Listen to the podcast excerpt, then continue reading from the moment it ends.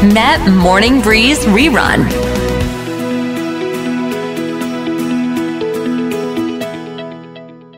มาต้อนรับคุณแพทภาววิทย์กลิ่นประทุมกัน สวัสดีค่ะคุณแพทสวัสดีครับคุณบุฟเฟ่ครับ พูดคุยกันในเช้าวันฝุ่นอึชนะคะแล้วก็ วันนี้เป็นวันสตรีสากลด้วยนะคะอะสำหรับเรื่องของการที่หลาย ๆ ครั้งหลาย ๆ คราวเราจะเห็นว่า อู้ เตรียมเปิดจอง หุ้นบริษัทนี้จุดๆนะจะเปิด IPO เข้าตลาดแล้วอะไรอย่างเงี้ย คือมันก็ทำให้หลาย ๆ คนที่อาจจะรู้และไม่ค่อยรู้เรื่องมากนัก ก็จะรู้สึกแบบตื่นเต้นตื่นตัวนิดนึงแบบตื่นเต้นกับการที่โอ๊ยเราจะต้องรีบจองในช่วง IPO นี่อะไรอย่างนี้ เพราะฉะนั้นอยากให้คุณแพทย์เล่าให้ฟังหน่อยว่า 10 เหตุผลทำไมเจ้าของธุรกิจเนี่ยถึงอยากเอาบริษัทตัวเองเข้าตลาดหุ้น IPO คะอ่าเอาเบื้องหลังเบื้องหลังเราให้ฟังนะครับว่า เดี๋ยวนี้เป็นผมว่าเป็นความฝันของคนรุ่นใหม่คุณบุฟเฟ่ค่ะ อ่า คือคนทำธุรกิจอะ คนรุ่นใหม่ ก็จุดมุ่งหมายก็คืออยากอยากเข้าตลาดหุ้นเนาะอ่า ถามว่าทำไมใช่ไหมเรามาคุยกันเนี่ยมีสิบเหตุผลคุณบุฟเฟ่ว่าทำไมคนรุ่นใหม่เนี่ยเขาอยากเอาธุรกิจเข้าตลาดหุ้นค่ะนะครับอะมาข้อที่หนึ่งกันนะครับ ข้อที่หนึ่งคือราคาหุ้นเนี่ย พอเข้าตลาดแล้วมีราคา อ่า ยังไงคือเดิมทีเนี่ย บริษัทเนี่ย ที่อยู่นอกตลาดที่ไม่เข้าตลาดคุณเป้เขาก็มีหุ้นนะคุณเป้ค่ะก็หุ้นก็แบ่งกัน อะ คุณพ่อถือห้าสิบเปอร์เซ็นคุณแม่ถือยี่สิบเปอร์เซ็นคุณพี่ถือป้าน้าอาถือคนละสิบเปอร์เซ็นยกตัวอย่างนะครับ มันก็มีมีหุ้นก็ก็แบ่งกันอยู่แล้วนะครับ แต่หุ้นไม่มีราคาคุณเป้นะครับมแต่พอเข้าตลาดหุ้นเนี่ย หุ้นพวกเนี้ยกลายเป็นมีราคาทันที อ่า เหมือนเหมือนสิ่งที่เดิมทีเป็นเป็นแค่ความเป็นเจ้าของอะค่ะ แต่พอสพอเข้าตลาดได้เนี่ย พอ IPO เข้ามาปั๊บเนี่ย มีราคาขึ้นมาทันทีอ้าวร้อยล้านอ้าวอืมพันล้านอ่า จากเดิมทีที่แบบว่ามันไม่มีราคาคุณเป้เนี่ยข้อที่หนึ่งสำคัญมากเลยนะครับ ข้อที่สองข้อที่สองถามว่าทำไมเขาอยากเข้านะเพราะรวยไงคุณเป้ถามว่ารวยยังไง รวยยังไง คือตลาดหุ้นเนี่ย มันมี multiple multiple ก็คือตัวคูณของตัวคูณของมูลค่า คูณกับอะไร นะครับ ถามว่าคูณกับอะไรเขาคูณกับกำไรของบริษัทนะครับ ยกตัวอย่างหุ้นที่มีกำไรบริษัทสมมุติว่าปีหนึ่งยกตัวอย่างนะแต่เดี๋ยวนี้กฎเกณฑ์คือถ้า MAI ก็คือสิบล้านบาทขึ้นไปกำไรต่อปีคุณเป้สามารถที่จะพิจารณาตัวเองเอาเข้าตลาดหุ้นอืมนะครับอะผมยกตัวอย่างสมมติว่าบริษัทหนึ่งอ่ามูอ่ามีกำไรปีละสามสิบล้านนะครับ ถ้าอยู่นอกตลาดเนี่ยกำไรนี้ทำยังไงอะ ก็แล้วแต่ผู้บริหารถูกไหมหรือแล้วแต่เจ้าของว่าจะเอากำไรนั้นน่ะ แต่ละปีเอาไปทำอะไรสามสิบล้าน ก็คือจริงๆเนี่ยแต่ละปีอะมันผลิตเงินมันได้ประมาณสามสิบล้านนะครับ ซึ่งเครื่องเครื่องผลิตเงินตัวเนี้ยที่อยู่นอกตลาดเนี่ยยกตัวอย่างบริษัทเนี่ยมันก็ได้ปีสามสิบล้าน แต่ปีต่อไปเราก็ไม่รู้เนาะว่าปีต่อไปจะได้สามสิบล้าน หรือปีต่อไปจะขาดทุนจะมีโควิดเปล่าหรือว่าอะไรอย่างเงี้ยใช่ไหมสมัยก่อนนะครับ ก็เราก็ไม่รู้ว่าในอนาคตเนี่ย มันจะผลิตได้อีกหรือเปล่า แต่พอเข้าตลาดเนี่ยไอ้ไอ้ตัวเนี้ยไอ้สามสิบล้านเนี่ย สามารถเทิร์นเป็นเงินได้ได้ทันทีนะครับ ยกตัวอย่างคือว่าสมมุติ อ่าเขาให้ PE อยู่ประมาณสักสามสิบเท่ายกตัวอย่างสามสิบค่ะเท่านะครับสามสิบเท่าก็คือว่าตัวคูณให้สามสิบเท่าของกำไรอืมนะครับ ก็กลายเป็นว่าเอาสามสิบเนี่ย คูณกับตัวคูณสามสิบก็กลายเป็นบริษัทเนี่ยมีมูลค่าทันทีอืมเก้าร้อยล้านบาท อ่า จากเดิมที ได้แค่ปีละสามสิบล้านถูกไหมคุณเป้แต่เนี่ยค่ะพอโผล่เข้าตลาดปุ๊บวันแรกที่ IPO ปุ้งปุ้งปุ้งเคาะระฆังปั๊บเนี่ยมูลค่าเกือบพันล้านบาท นั่นแปลว่าจริงๆแล้วเนี่ย ถ้าเขาไม่เข้าตลาดเนี่ย ด้วยรายด้วยด้วยกำไรปีสามสิบล้านเนี่ย ไม่รู้จะเก็บอีกกี่ปีนะมูเป้ค่ะกว่าจะมีกว่าจะมีเงินได้เป็นพันล้านบาทอืมนะครับ อันเนี้ยคือข้อที่สองที่เข้าตลาดแล้วมันรวยทันทีค่ะนะครับข้อที่สามคือไม่เสียภาษีอืมนะครับ โอ้โห อันนี้หลายคนชอบถูกไหมใช่นะครับปกติเนี่ย อะไรซื้อขายอะไรก็เสียภาษีหมูเป้ซื้อขายบ้านซื้อขายที่ดิน ซื้อขายอะไรเสียภาษีหมดอะใช่ถูกไหมค่ะนะครับซื้อขายบริษัทจริงก็เสียภาษีนะถ้าอยู่นอกตลาด แต่พอเข้าตลาดหุ้นเนี่ยคุณเป้เขาค่ะยกเว้นภาษีให้ค่ะมันกลายเป็นว่าที่สมมติว่าที่ได้มามูลค่าปุ้งขึ้นมาพันล้านเนี่ยอ่าเจ้าของสามารถขายได้ทั้งหมดเลยนะค่ะโดยที่ตัวเองไม่ต้องจ่ายภาษีเลย มิหน้าล่ะ มิหน้าล่ะ อ่า นี่คือความแตกต่างความแตกต่างว่าทำไมเนี่ยที่เราเห็นคุณเป้ว่า เอ๊ะทำไมคนรวยต้องเอาต้องมีธุรกิจในตลาดหุ้น ก็เพราะมีธุรกิจในตลาดหุ้นเขาเลยเป็นคนรวยคุณเป้อืมนะครับไปตรงเนี้ยมันมีกฎระเบียบอะไรหลายอย่างเนี่ยที่เราเห็นอย่างเสียภาษีนี่ผมว่าชัดเลยเพราะข้างนอกตลาดนี่ภาษีนี่ก็โดนทีก็ ผมว่าทุกเม็ดหมดอะอืมอ่าทุกเม็ดทุกเม็ดค่ะนะครับ อันอันนี้ก็เป็นตัวที่สำคัญ ข้อที่สี่หุ้นสามารถเปลี่ยนเป็นหลักประกันได้นะครับค่ะเดิมที บริษัทอยู่นอกตลาดหุ้นก็ก็กระดาษใบหนึ่งอะนะครับค่ะแต่พอเข้าตลาดแล้วเนี่ยเขาสามารถหุ้นเนี่ยเอามาจำนองสถาบันการเงิน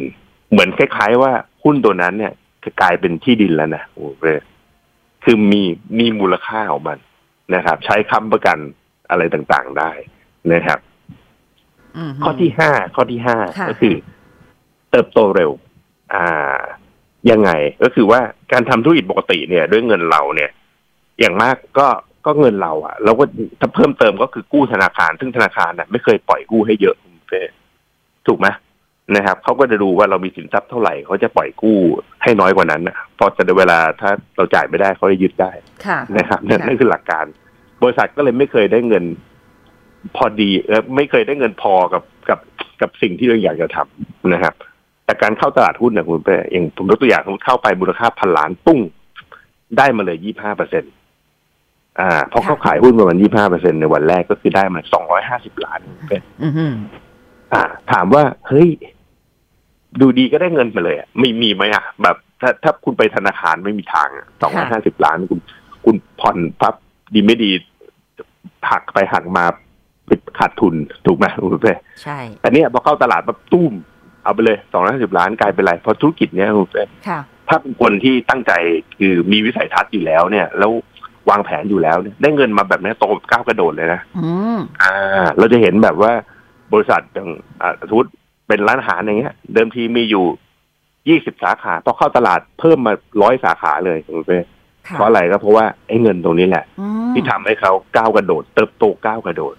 นะครับ ก็อ่าเนี่ยแหละก็อันนี้ห้าข้อเบื้องต้นได้ค่ะ เดี๋ยวมีข้อ6ถึงข้อ10ตามมาในช่วงหน้าค่ะ กลับมาพูดคุยกันต่อนะคะ เราได้ฟังได้ยินมุมมองเนาะก็แบบอ้าวการที่บริษัทต่างๆ เนี่ยพาธุรกิจตัวเองเข้าตลาดหลักทรัพย์ แบบเป็น IPO อะไรอย่างเงี้ย มันมีข้อดีกับเจ้าของกิจการอย่างไร คือหลายๆ คนคิดไงคุณแพทย์ว่า อุ้ยการที่เอาบริษัทเราเนี่ยลงไปอยู่ในตลาดหลักทรัพย์เกิดมีคนอื่นนึกออกไหมคะไปกว้านซื้อหุ้นสะสมสะสม จนกลายเป็นผู้ถือหุ้นที่ใหญ่กว่าอย่างนี้บริษัทเราก็จะตกเป็นของคนอื่นหรือเปล่า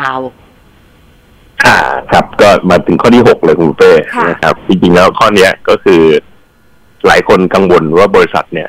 เราจะสูญเสียความเป็นเจ้าของอืมเวลาตลาดหุ้น อ่า จริง ๆ เนี่ย มันไม่เกี่ยวนะครับ เพราะว่าตราบใดที่เรายังถือหุ้นเกินห้าสิบเอ็ดเปอร์เซ็นเนี่ย เราก็ยังมีสิทธิ์ในบริษัทนั้นอยู่นะครับดังนั้นจริงๆแล้วเนี่ยก็อยู่ที่เรานั่นแหละ พอเราเข้าตลาดไปอะมันอยู่ที่เราเราขายหุ้นหรือเปล่านะครับ คือถ้าขายหุ้นแล้วเรายังยังมีสัดส่วนที่เกินห้าสิบเอ็ดเปอร์เซ็นเราก็ยังเป็นเจ้าของอยู่นะครับค่ะนั่นแปลว่าจริงๆแล้วเนี่ย สมมติบริษัทพันล้านเนี่ย เกือบห้าร้อยล้านเนี่ย เราสามารถขายเอาไว้ได้นะอืมนะแล้วก็เหลือที่เหลือแล้วที่เราเป็นเจ้าของนะครับค่ะเพราะเดิมทีตอน IPO เนี่ยที่บอกก็คือ เริ่มครั้งครั้งแรกอะวันแรกส่วนใหญ่จะขายแค่ประมาณยี่ห้าเปอร์เซ็นตค่ะนะครับ แล้วก็ถามว่าที่เหลือจะขายไปที่เหลือก็ได้แต่ถ้าเราตราบใดยังถืออยู่เกินเราก็ยังเป็นเจ้าของอยู่อืมนะครับค่ะ มาข้อที่เจ็ดข้อที่เจ็ดเรื่องของสภาพคล่องอ่าค่ะสภาพคล่องเนี่ยหุ้นเนี่ยเป็นสินทรัพย์ที่มีสภาพคล่องสูงที่สุดเพราะจริงๆเพราะซื้อขายได้ตลอดเนาะค่ะนะครับ คือทำให้ตรงเนี้ยประเด็นก็คือว่าคนรวยในโลกเนี่ย ส่วนใหญ่เนี่ยถ้าเราไปดูเนี่ยอืมเขาจะเก็บเงินไว้ในหุ้นนะค่ะ เออ เหมือนเราเข้าตลาดหุ้นเราซื้อหุ้นเราก็ซื้อซื้อขายขายไม่ไม่ไม่ค่อยมีใครถือเนอะเอาจริงๆในในถ้าเป็นรายย่อยนะค่ะรายย่อยไม่ค่อยถือหุ้นคือซื้อพยายามขายเก่งกำไรเอาขาดทุนอะไรเงี้ยก็คือ เล่นเล่นเล่นกันไปแบบนั้นค่ะนะครับแต่ถ้าเกิดเป็นเจ้าของบริษัทสังเกตไหมว่าจริง ๆ แล้วเขาเขาถือเป็นส่วนใหญ่อืมนะครับเหมือนเจ้าของอ่าเศรษฐีเมืองไทยเนี่ย คุณเจริญคุณธนินอะไรเงี้ยเขาค่ะมีบริษัทในตลาดถ้าเขาก็ถือตลอดนะไม่ว่าหุ้นจะขึ้นห้าเด้งลงมาหกสิบเปอร์เซ็นขึ้นยี่สิบเปอร์เซ็นลงอะไรเงี้ยขึ้นขึ้นลงเขาก็ถืออยู่ตลอดค่ะนะครับ อ่า เพราะว่าการถือในในตลาดหุ้นเนี่ยถามว่าจริงๆแล้วมันต้องเลือกถือเนาะว่าจะค่ะถืออะไรเช่น ถือที่ดินก็ได้นะครับ ถือทองคำก็ได้อืมนะครับ แต่ถ้าเทียบเนี่ย ถามว่าตัวตลาดหุ้นเนี่ย มันมันเป็นที่ที่สภาพคล่องสูงสุดแล้วค่ะนะครับเพราะอะไรเพราะว่าซื้อขายวันหนึ่งเนี่ยบางทีเป็นเป็นแสนล้านเนาะอืมนะครับ แต่ที่ดินเนี่ยไม่ใช่แบบเราอย่างคุณคุณมีที่ดินเนี่ยมูลค่าเยอะก็จริงนะมันมีค่ะมูลค่าแต่ถามว่าไอ้ตอนที่เราอยากขายมันไม่ได้จะขายได้ถูกไหมคุณบุฟเป้ โอ้บางคนนะครับลงประกาศไปสามสี่ห้าปียังเงียบอยู่เลย คุณแพทคือมันมีเยอะใช่มาก อืม อ่า เพราะว่าเงินมันเยอะถูกไหมค่ะแล้วก็มันไม่ได้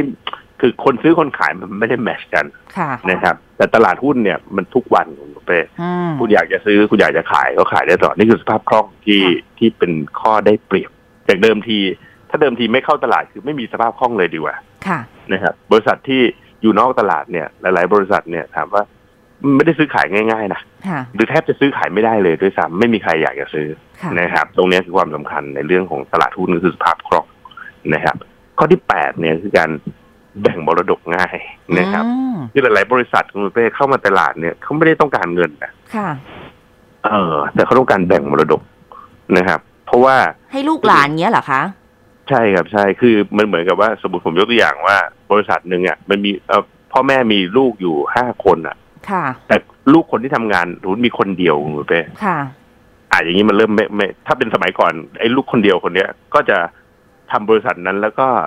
เทคคอนโทรลทั้งหมดถูกไหมใช่ ก็เหมือนเป็นเจ้าของทั้งหมดเลยค่ะนะมันก็ถามว่ามันก็ไม่ค่อยแฟร์เนาะอืมนะครับ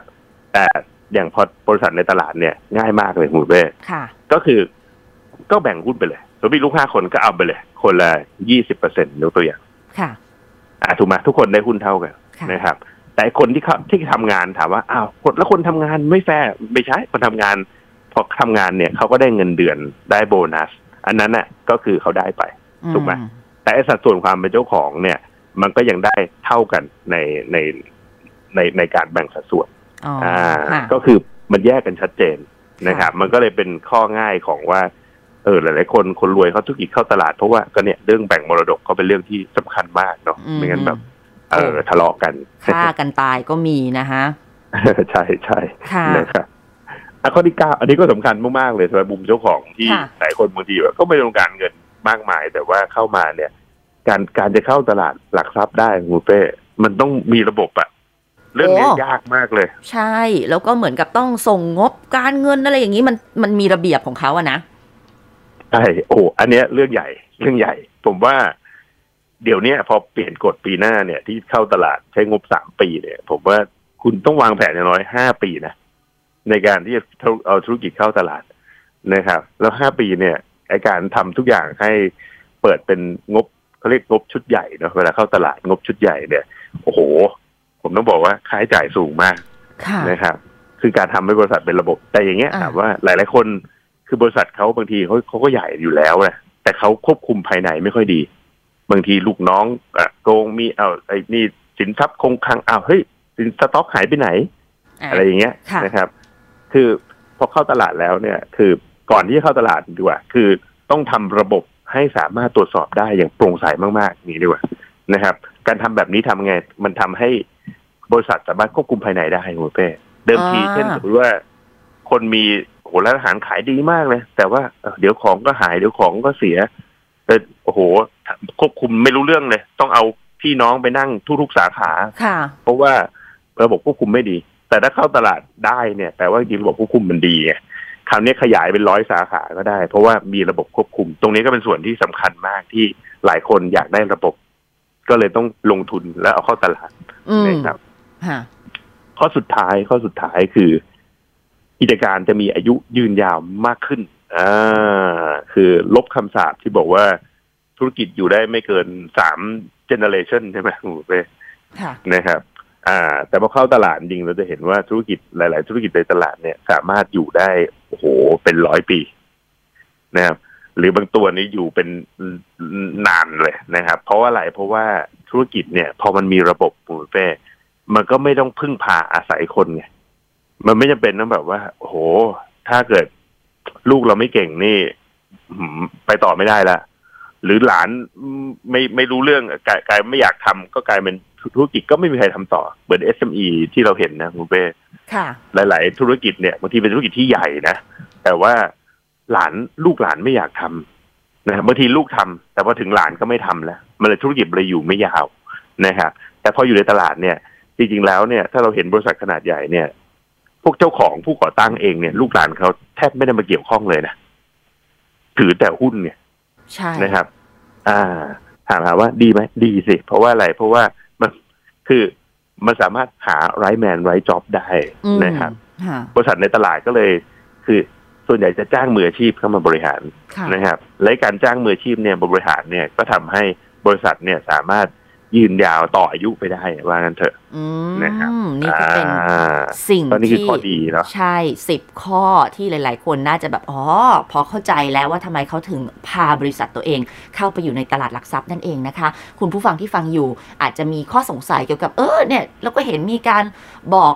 มาเรื่อยๆว่าโอ้เปิดจองของตัวนั้นตัวนี้ IPO คุณมีคำถามอะไรอยากจะถามคุณแพทไหมคะ เดี๋ยวในช่วงหน้าเปิดโอกาสให้โทรมาพูดคุยกันนะ ที่เบอร์นี้ค่ะ 022451843 We love to share.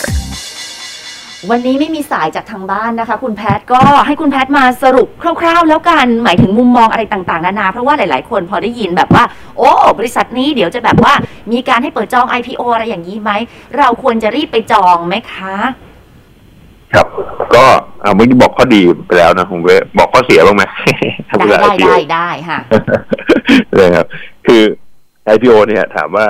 หลายคนอยากเข้านะแต่จริงๆแล้วเนี่ย ผมว่า คนที่เข้าได้จริงๆมันน้อยมากเลยนะครับ เอาข้อข้อข้อแรกก่อนถามถามว่าทำไมนะครับ ข้อที่หนึ่งเนี่ย เพราะว่าจริง ๆ แล้วเนี่ย การเข้าตลาดเนี่ย คุณต้องจ่ายภาษีถูกต้องนะค่ะก่อนก่อนที่จะได้ก่อนที่หุ้นคุณเนี่ย จะจะสามารถซื้อขายโดยไม่เสียภาษีใช่ไหมนะฮะแต่ก่อนที่จะไปถึงจุดนั้นเนี่ย คือการทำบัญชีทั้งหมดเนี่ยต้องเสียภาษีอย่างถูกต้องนะครับอืมอันเนี้ยเป็นสิ่งที่ผมว่าคนเก้าสิบเก้าจุดเก้าเก้าเปอร์เซ็นถอย ทำไมล่ะ ก็ไปบำรุงภาครัฐนะแหมอาจจะไม่เห็นด้วยกับภาครัฐ โอ้แหมไม่อยากจะว่าไปคุณแพทย์ยื่นหรือยังยื่นแบบกระดาษสิ้นเดือนนี้นะคะ หมดเขตครับใช่ใช่ใช่อืมนะครับ ก็ดีเนาะมันก็เป็นข้อข้อหนึ่งที่ผมว่าหลาย ๆ คนไม่อยากเข้า เพราะว่าเสียภาษีแต่บางทีเนี่ยคุณเป้ผมเข้าใจหลาย ๆ ธุรกิจเนาะก็ไปคุยเนี่ยเขาอยากเข้าตลาดเขามาปรึกษาเขาก็บอกว่า อ๋อ คือถ้าเขาเข้าปั๊บเนี่ยเขาจะสู้คู่แข่งไม่ได้เลย เพราะเพราะในคู่แข่งในอุตสาหกรรมเขาผมยกตัวอย่างนะคุณเป้ไม่ได้เสียภาษีถูกต้อง ค่ะ อ่าดังนั้นเวลาขายของเนี่ย ก็ขายได้ราคาหนึ่ง แต่ถ้าเกิดเขาเสียภาษีถูกต้องปั๊บเนี่ยเขาไม่สามารถขายราคานี้ได้คุณเป้เขาต้องขายอีกราคาหนึ่ง ซึ่งบริพอพอเป็นแบบเนี้ยกลายเป็นว่าลูกค้าก็จะหายไปคุณเป้ ก็กลายเป็นว่าถ้าเกิดธุรกิจเนี้ยเข้าตลาดเนี่ยก็จะกลายเป็นไม่สามารถที่จะแข่งขันได้นะครับมอันนี้ก็เป็นจุดจุดสำคัญมากเนาะอันที่สองเนี่ยอันที่สองคุณเป้ที่ถามว่าทำไมคนไม่เข้าตลาดเดี๋ยวระบบจัดการระบบไม่ได้นะครับ หลาย ๆ ธุรกิจนี่ระบบควบคุมยากมากคุณเป้แล้วก็ไม่โอ้โหบางทีทำไปทำมาก็แบบว่า เออมันมันไม่ไม่ไม่คือควบคุมยากอะ่ะบางทีธุรกิจมีความซับซ้อนธุรกิจแบบโอ้โหมัน มันจัดเป็นระบบไม่ได้อะคือธุรกิจถ้าเกิดจัดเป็นระบบได้ตรงๆนะผมว่าคุณสามารถใหญ่ได้อะคุณสร้างแฟรนไชส์ได้นะครับเป็นธุรกิจคือขยายได้นะครับ แต่ธุรกิจส่วนใหญ่ผมไปเอาเอาแบบ SME หรือว่า SME ขนาดใหญ่ก็ตามบางทีแบบโอ้โหมันจัดการระบบไม่ได้นะครับ เนี่ยก็เป็นสาเหตุหลาย ๆ อย่าง เนี่ยที่อย่างที่บอกเนี่ย มันไม่สามารถที่เข้าตลาดได้นะครับ ในข้อที่สามสำคัญมากคือเรื่องค่าใช้จ่ายนะครับ ค่าใช้จ่ายก็คือ เนี่ยหลาย ๆ บริษัทก็พอมาถึงพอมาเห็นค่าใช้จ่าย โอ้โหค่าใช้จ่ายเท่านี้เลยเหรอในการเข้าตลาดก็เออไม่เข้าแล้วกันนะครับ ก็ก็เป็นอีกเรื่องหนึ่งนะครับ ซึ่งทั้งหมดเนี่ยในมุมเราคุณเป้ที่คุณเป้ถามนะว่า เออ แล้วเราจะดูสนใจเลือกบริษัทอะไรลงทุนใช่ไหมค่ะนะครับ อีกสำคัญเนี่ยก็คือว่าวันนี้จริงๆผมว่าปีนี้ปี เรียกเขาเรียกเรียกปีอะไรนะปีปล่อยผีเนาะอ่าเพราะปีหน้าจะเปลี่ยนเปลี่ยนกฎอืมใช้งบสามปีค่ะนะครับ งบสามปีบริษัท ผมว่าปีเนี้ยถ้าอยากเข้าต้องรีบเข้าค่ะนะครับ ก็ผมว่าธุรกิจถ้าถ้าพูดในปีเนี้ย ผมชอบตัวที่เอ่อธุรกิจที่ขนาดเล็กหน่อยนะครับค่ะคือจริงๆอันนี้เป็นมุมเพราะว่าตลาดเนี่ยถ้าเราไปดูเนี่ย สภาพคล่องของตลาดปีเนี้ยมันมันมันหายไปคุณเป้ถามว่าธุรกิจใหญ่ดีนะแต่ซื้อหลังเขาเข้าแล้วก็ได้ เขาเข้ามารอหุ้นเขาลงก่อนแล้วค่อยซื้อ นี่ไงประสบการณ์ตอนแรกแบบดีดามากไปจองอู้เดี๋ยวก็วาดฝันเนาะวาดฝันเหมือนคนที่ซื้อหุ้นนะว่า พอปิด IPO เข้าตลาดเคาะจริงจังปุ้งปุ้งปุ้งต้องมันดิดดิดดิดดิดอ้าวกลายเป็นว่าราคาต่ำกว่าตอนเราซื้อตอนแรกๆทำไมเป็นอย่างนั้น อันนี้ก็เป็นบทเรียนว่า โอ้ IPO แหละมันไม่ใช่ว่าเป็นอะไรที่แบบเฮ้ยเราต้องรีบกระโจนเข้าไปนะโอ้ไม่ต้องรีบคุณเป้โดยเฉอืพาะมปีนี้นะ ผมว่า ถ้าเป็นธุรกิจขนาดใหญ่ไม่ต้องรีบเลยค่ะรอเขาเขาเข้าไปก่อนเข้าไปนิ่งๆ ราคาเขาเริ่มลงลงมาแล้วเดี๋ยวค่อยรับก็ได้ค่ะนะครับ แต่ถ้าเป็นตัวเล็กเนี่ย ผมว่าก็เล่นกันสั้นๆน่ะค่ะนะครับ ก็ก็คือเหมือนว่าได้มากระเด้งขึ้นไปแล้วก็เล่นรอบกัน แต่ว่าไม่ได้เล่นกันยาวนะค่ะนะครับ คือปีนี้ผมมองว่าไม่ไม่ใช่ปีทองของ IPO อะอืมนะครับ แต่ว่าก็ถามว่าจะมีบริษัทดีๆไหมก็คือมันก็มีนะคุณเป้สุดท้ายแล้ว บริษัทที่สามารถ IPO แล้วโตขึ้นมันสิบเท่าร้อยเท่าเลยอย่างเงี้ยนะครับ จากจุดที่ IPO นะนะครับ แต่แต่ก็น้อยเนาะค่ะนะครับ เออก็ต้องต้องเลือกระหว่าง คือจริงๆแล้วส่วนใหญ่ผมผมรอให้บริษัทเข้าเข้ามาก่อนนะครับ แล้วก็เขาเข้ามาดูว่าเออมันราคาจริง ๆ แล้วมันอยู่ตรงไหนนะครับพอค่ะเข้ามาแล้วเนี่ย สุดท้ายผ่านไปสักผมว่าปีหนึ่งเห็นนะเห็นนะว่าราคาที่แท้จริงเนี่ยมันอยู่ตรงไหนอืมนะบางทีเข้ามาเนี่ยพอตั้งราคา สูงเกินไปอย่างเงี้ยค่ะเพื่อที่เอาเงินเข้าบริษัทเยอะๆอย่างเงี้ยอันนี้เราก็ไม่รู้เนาะใช่ไม่งั้นถ้าเกิดเข้ามาเนี่ยเห็นหุ้นบางตัวเนี่ยที่ค่ะดังๆเนาะอือหือวันเนี้ยหลายคนยังขาดทุนอยู่เลยอะนั่นน่ะสิค่ะ ก็ถือเนี่ยว่าอะเป็นบทเรียนลองฟังคำแนะนำจากคุณแพทย์เอาไว้พิจารณาดูนี่ขอบคุณมาก ๆ เลยนะคะ ครับคุณเป้ครับ สวัสดีค่ะ We love to share.